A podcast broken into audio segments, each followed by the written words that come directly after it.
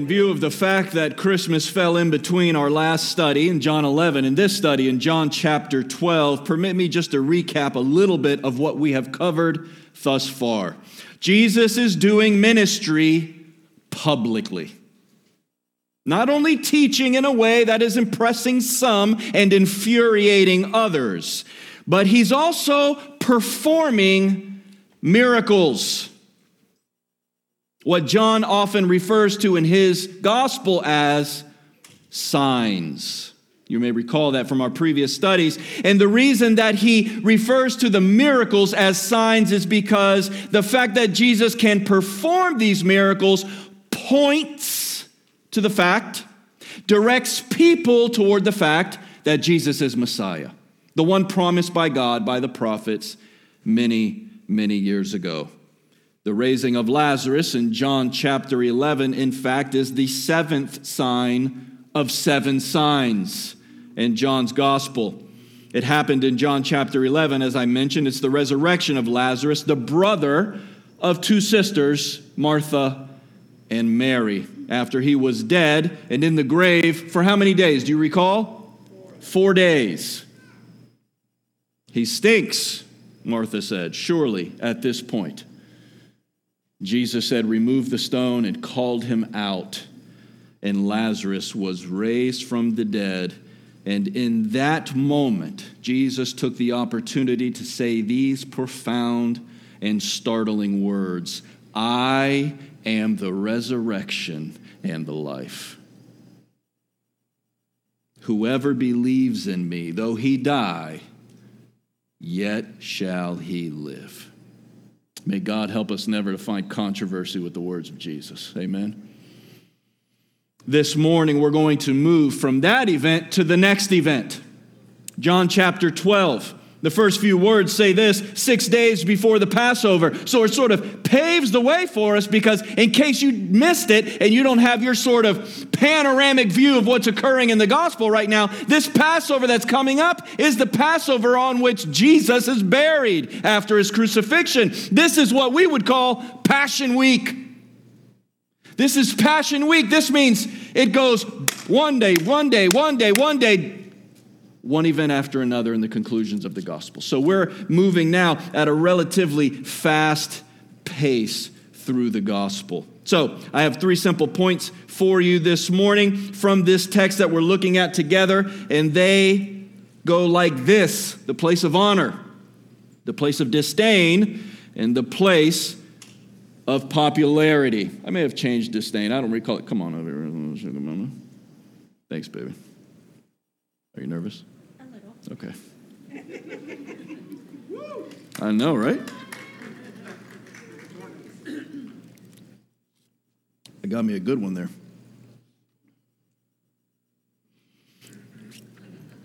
Do you know the story of me and Dimey?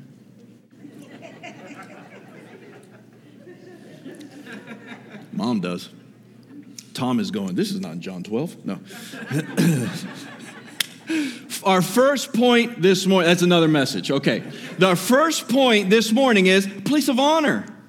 The place of honor. Three places we're looking at from our text today. The first of which is the place of honor. Lazarus has been raised. The controversy of Jesus and his miraculous ministry has stirred the religious leaders up to the extent that they are plotting to kill Jesus, it says in John chapter 11, verse 53. They are plotting to kill Jesus. So Jesus recoiled from the public ministry that he was doing, but he continues to do ministry in private among his disciples, among his closest friends. John chapter 12, Lazarus' sisters have everyone to their home after the resurrection of their brother Lazarus. So Mary is so moved by all that has taken place that she takes a very valuable ointment that she has and she pours it on Jesus' feet and she wipes his feet with her hair. Now, I don't need to tell you what it's like to walk around in a dusty and dirty place with open toed shoes, do I? This is quite the event that's taking place here. The ointment apparently was worth something like 300 denarii, it says. A denarii is a day's wage. Talking about approximately, excusing the holidays and so forth, about 300 denarii. Essentially, what we're talking about is an annual salary of ointment. I don't know if that's how much you paid, Charlie, for that Chanel or whatever that was for Lori, but. I'm letting some cats out of the bag today, aren't I?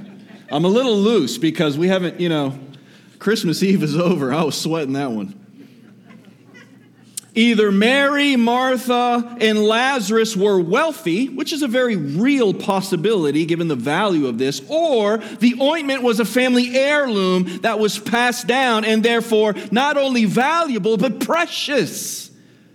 Because after it was lost, there was no more. I think you and I need to note something. The guest of honor isn't Lazarus, it's Jesus. But I wonder if that would be the case today. Today, I see a tendency to drift toward the saved rather than the Savior. Today, I see a tendency to drift toward the gift rather than the giver.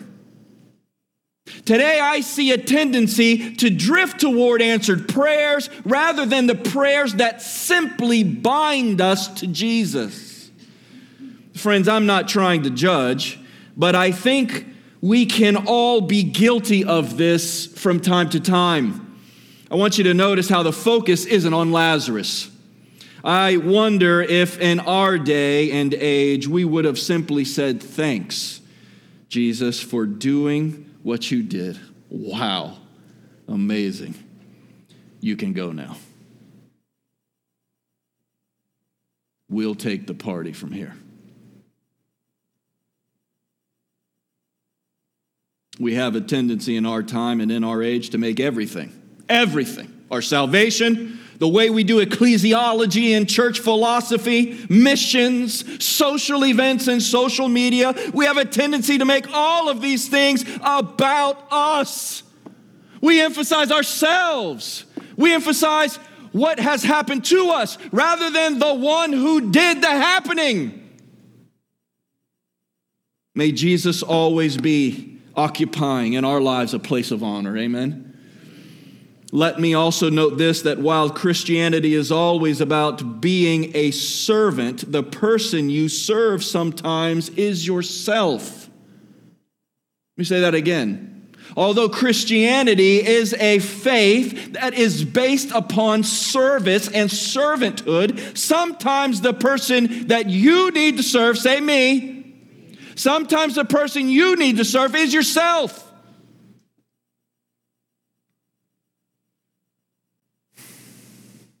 Service can become a type of legalism, can't it? Or we create a list and check the things that we're doing and impressing ourselves with and pr- pr- impressing others, a type of program whereby we measure our goodness by how much we're doing. Of course, I'm a Christian. Look at how much I do. But Christianity sometimes is about rest. Christianity sometimes is about stillness.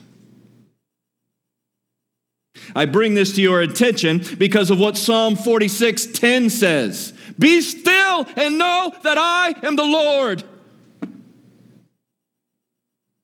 I love what Jesus does in Mark chapter 6. In Mark chapter 6, Jesus takes his disciples and he says, Come away with me for a while and rest.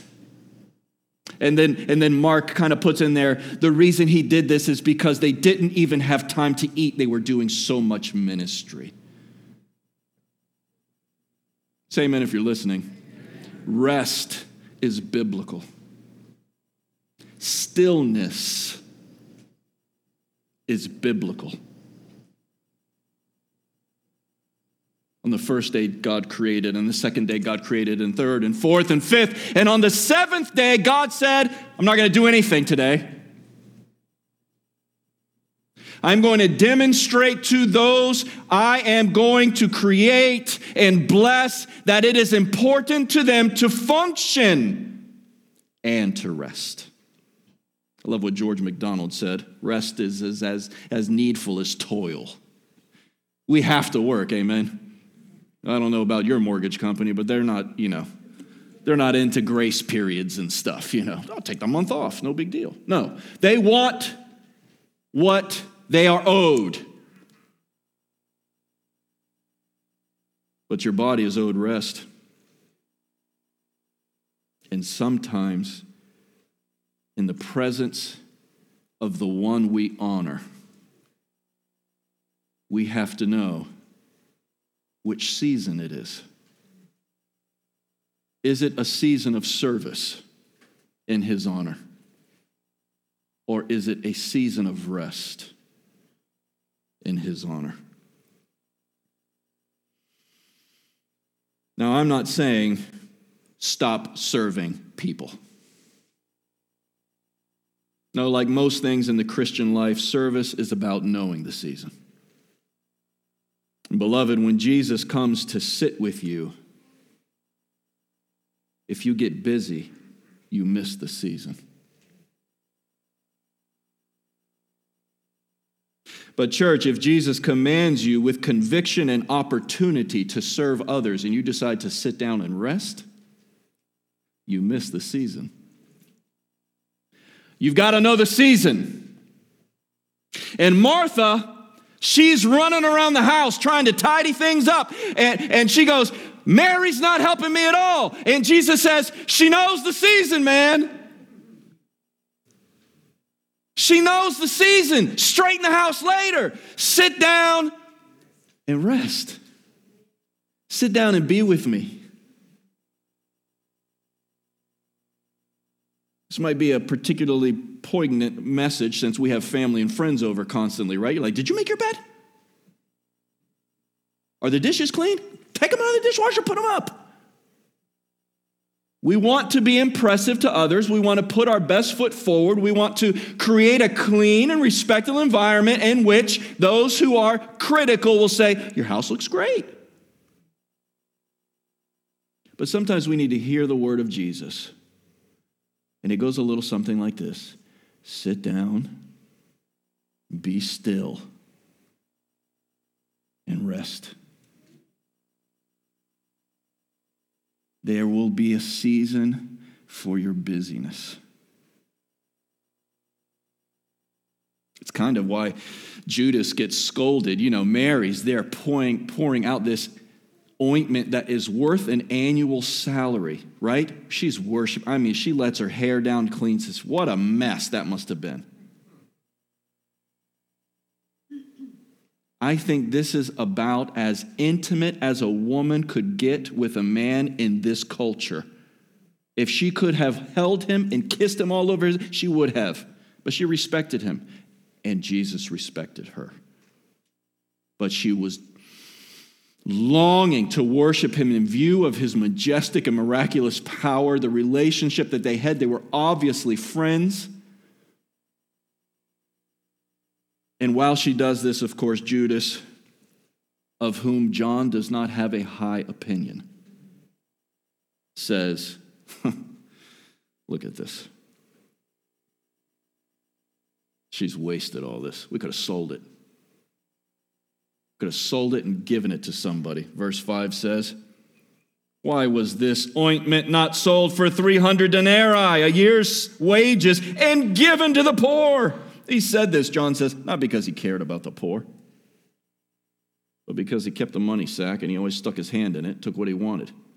It would be like Ray and Vicente walking from here to there with $6,000 and helping themselves along the way between here and the office.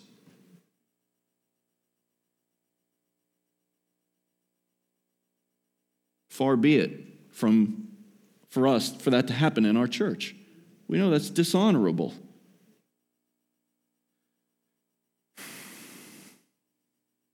John comments, as he often does, about Judas' situation. He was a thief. And Jesus' answer to this situation in regards to Judas, him speaking into it, was leave her alone.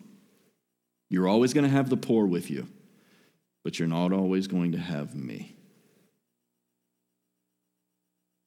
So important to know the season, isn't it?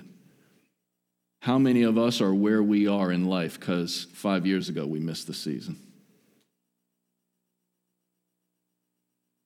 God said, I'm going to come into your life and live in a place of honor. And I want you to be still for a little while and enjoy me, my presence, personally with you. And we said, but I'm working on this at work and I got this hobby going on and I'm starting to see somebody and they're becoming important to me. And I got, and then five years have passed and we've gone, oh man, I hope he's still sitting there in a place of honor because I could really use the rest. Now we have this beautiful blessing from Jesus post resurrection. I'll always be with you and I'll never, I'll never forsake you. Amen. But wouldn't it just be easier if he said, sit down and shut up? If we would just sit down and shut up? Wouldn't it be easier if we didn't look back every five years and go, I messed up there, I messed up there, and God said this, and I didn't do it, and He said, Be still, and I moved, and He said, Move and go serve, and I stopped and I got lazy? I think that's what we're learning here today. I think we're learning that when Jesus comes to our home, so to speak, on the heels of doing something awesome, it's okay for us to stop everything. And they say, Hey, don't you want to go out? And you go, No, I just want to be with Jesus. Right now, that's what's important to me. Come on, you can do that Sunday. no, no, I need to do that. Today, it's a season. I sense it. It's a season. But we're not all there, are we? We're not all there. And that leads us to our second point, and that's this a place of irritation. So, so we see the place of honor. That's the first place that we see in the text. But the second place that we see is a place of irritation. Now we shift a little bit here. It's kind of interesting because what's taking place is the crowd is so interested in Jesus and Lazarus and Martha and Mary because of what took place with the resurrection that, that it's generated all this, all this draw all this popularity, excitement, interest, and curiosity. And so the crowds are coming. It says, when the large crowd of the Jews learned that Jesus was there, they came not only on account of him, but they wanted to see Lazarus. What's it look like when a guy was four days dead and raised? I don't know.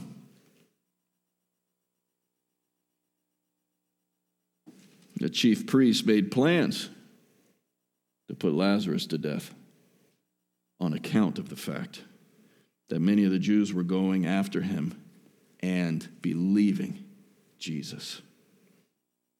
We move to the next section here in chapter 12, verses 9 and 10, and we see a place of irritation. Now, now, as we turn this corner away from this intimate event surrounding Jesus as he occupies this place of honor to the circumstances surrounding Lazarus, whose resurrection by Jesus' hand has created this sort of blowback in Jesus' ministry, there's a shift in tone. There's no doubt about it. Chapter 11, we're told that they plotted to kill Jesus chapter 11, verse 53. Now in chapter 12, we're told that they're plotting to kill Lazarus too. Why?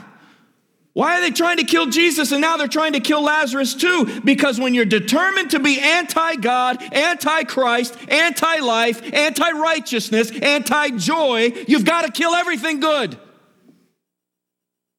You've got to kill everything good, everything that testifies to God's goodness, that He's the Father of lights from whom all good things come. You got to kill it. You can't let the, sh- the light shine. Any vestige or sign of goodness or righteousness has to be compromised so that it can rot with you, since you've been compromised yourself.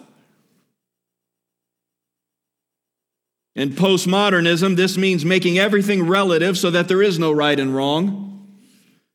Only that which is right and wrong according to your mores and values on any given day.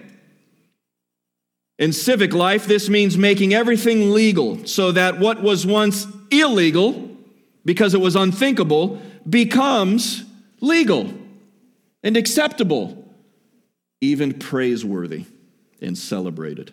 In religious life, this means that the exclusivity of the gospel and the focus on Jesus as the one Savior of humankind is the one unforgivable and inexcusable offense. You can be religious, you can be crazy religious. You just can't say, Jesus. Jesus, Jesus, Jesus, Jesus, Jesus.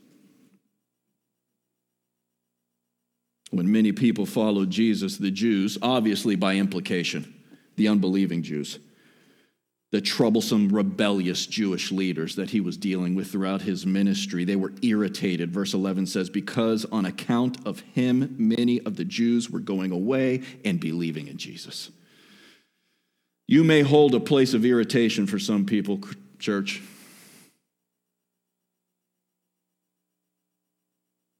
If you are close enough to Jesus that when they see you, they see his work. When people saw Lazarus, they saw Jesus. I'm wondering if when people see you, they see Jesus. I don't mean SBC. I don't mean this, that, or the other. Th- I'm Jesus. I don't mean, oh, you're religious. No, I'm not talking about all that.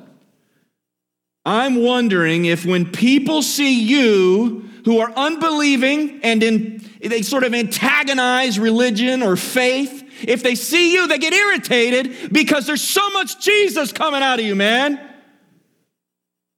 Every time you're around, it's Jesus. That they get irritated. Because to be around you is to be around Jesus.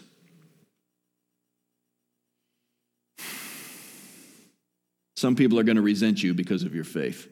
You just need to be aware of that. Some people are going to find you disagreeable, not because you're ugly, but because you lovingly deny them the opportunity to defame our Savior and Lord. I love what Paul says succinctly and matter of factly. 2 Timothy chapter 3 verse 12.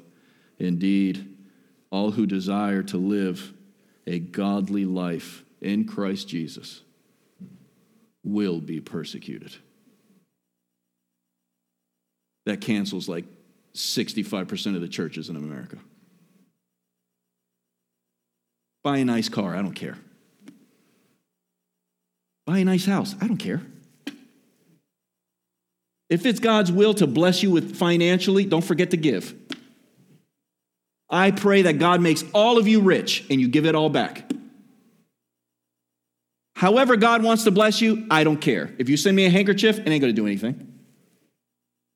If you write a check for $5,000 to the First Baptist Church of Cutler Ridge, I have no idea what God's going to do with you. These people on the television, they're Judas Iscariots, they're crooks. They're always sticking their hand in the money bag. Send in your seed so I can sow it. And God will, they're liars. They're false prophets and they're liars. When we look at the gospel, we see two promises that are undoubtable, undeniable. Jesus says, I will be with you until you get to glory. And the second one is, it's going to be hard. It's going to be difficult. But together, amen? Together we will do this, but we have to be aware of the fact and work against this sort of American gospel on a regular basis that if we are Christians, we're going to be the irritation of some people. We just got to go, okay, that's the way it is. I can live with that. I don't know about you. I was irritable before Jesus, I'm worse now.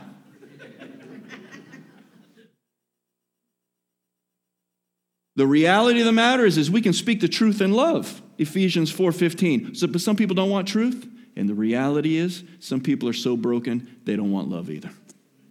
That's God's business, it's not ours. That's not that's God's sovereign work. He's got to change hearts and he's got to change lives. But what we have to be aware of is that here we are, Lazarus is running around kicking his heels going, "I was dead, but now I'm alive. Praise God. Jesus did a work in my life." And they go, "We're going to kill you, bro." You aggravate us because you remind us of the one we refuse to believe in. Amen. You're going to be there sometimes. And if it happens, and when it happens, do not come crying to this church. Just remember what the apostles said. They, they celebrated that they were counted worthy to be persecuted for the name of Jesus.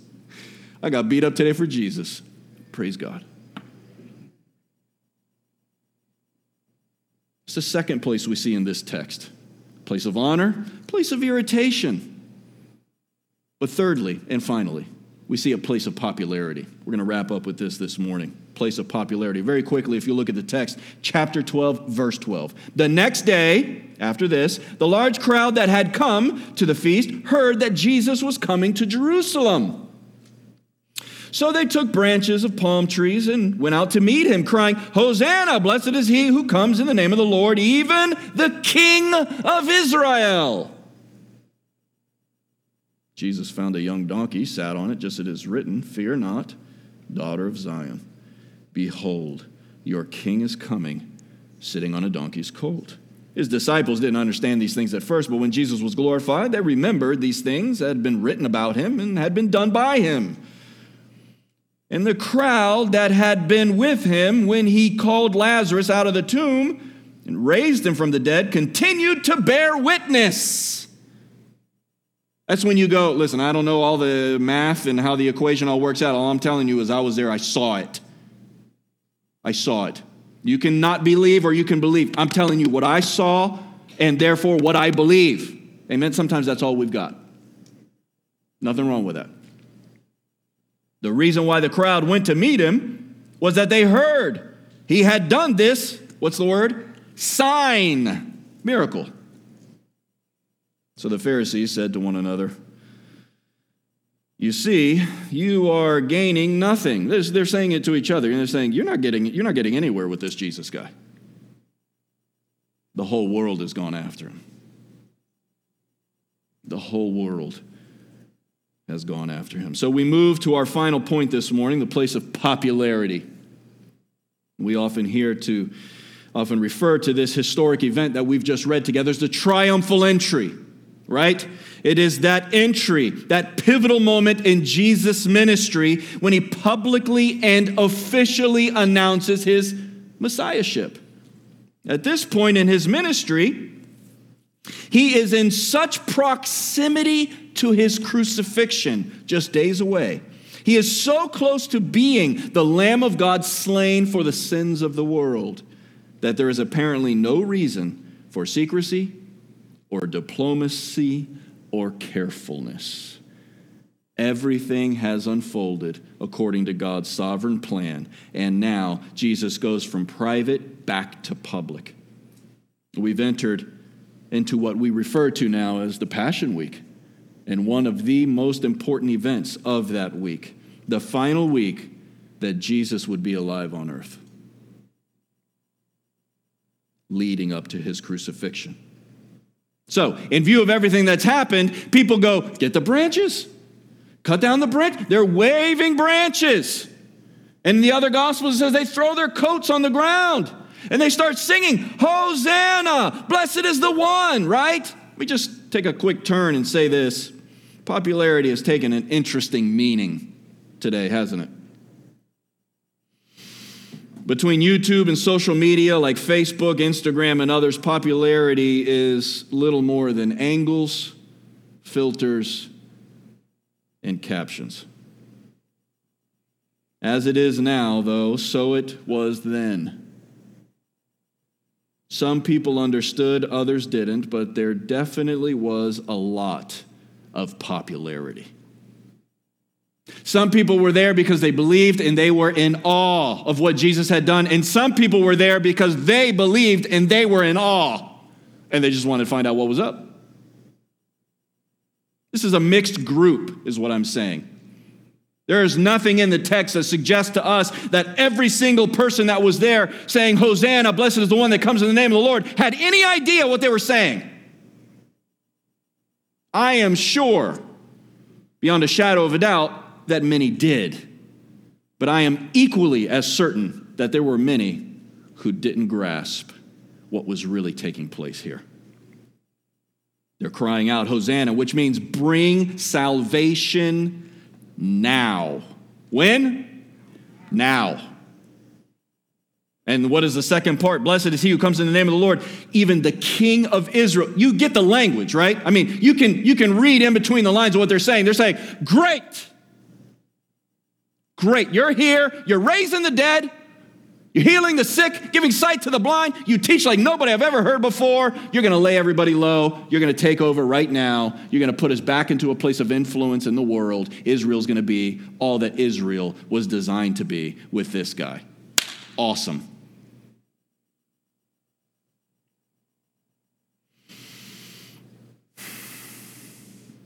Luke's gospel says that the religious leaders started criticizing the people who were saying, Hosanna. Blessed is he who comes in the name of the Lord. Jesus said, if they didn't say it, the stones will. This was a important moment. By the way, it's amazing how many so-called teachers don't know what they're talking about when it comes to Jesus.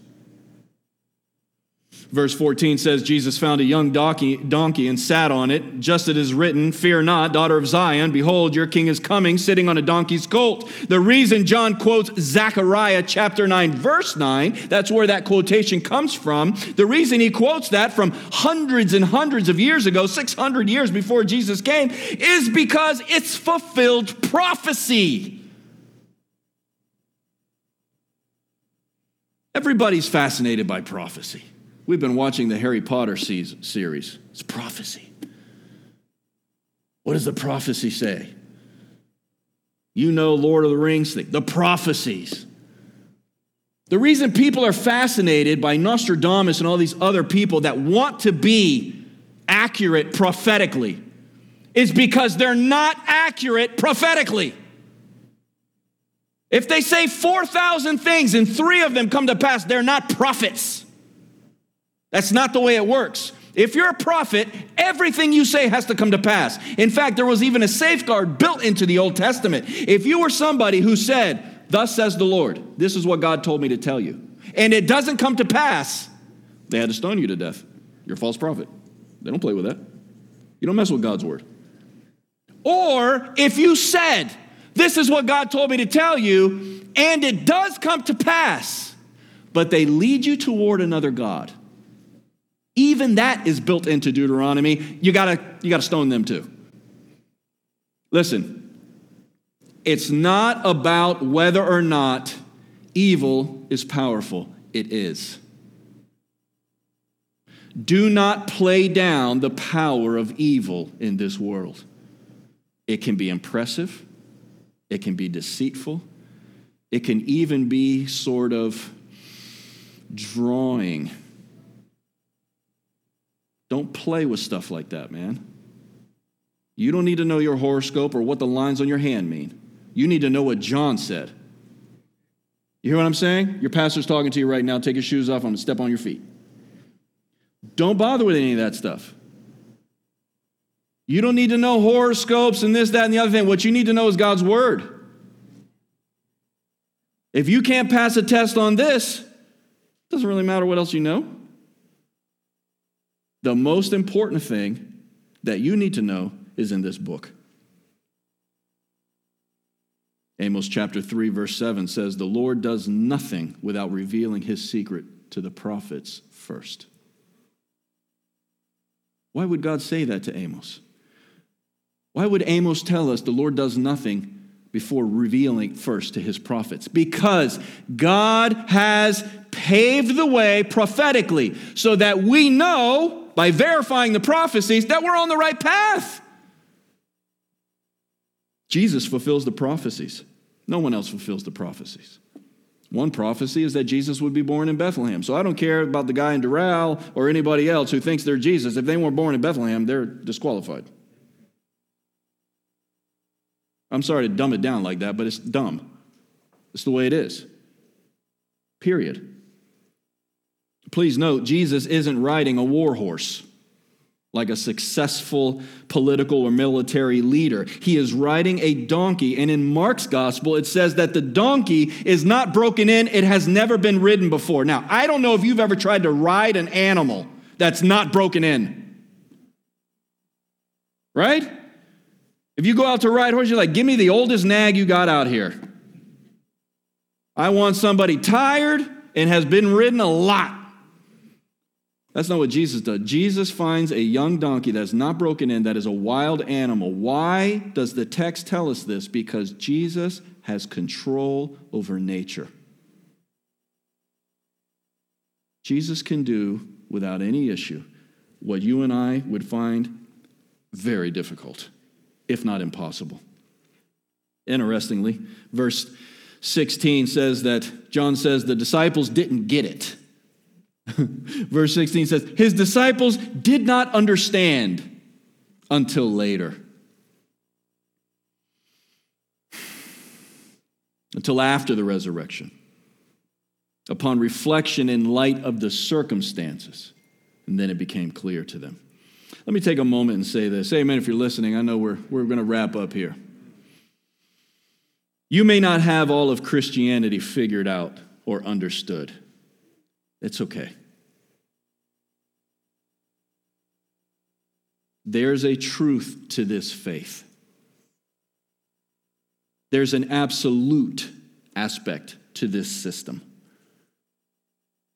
And while we may be learning and growing, and dare I say, changing by way of God's truth, the truth is not. Our inability to understand something doesn't dictate its truthfulness.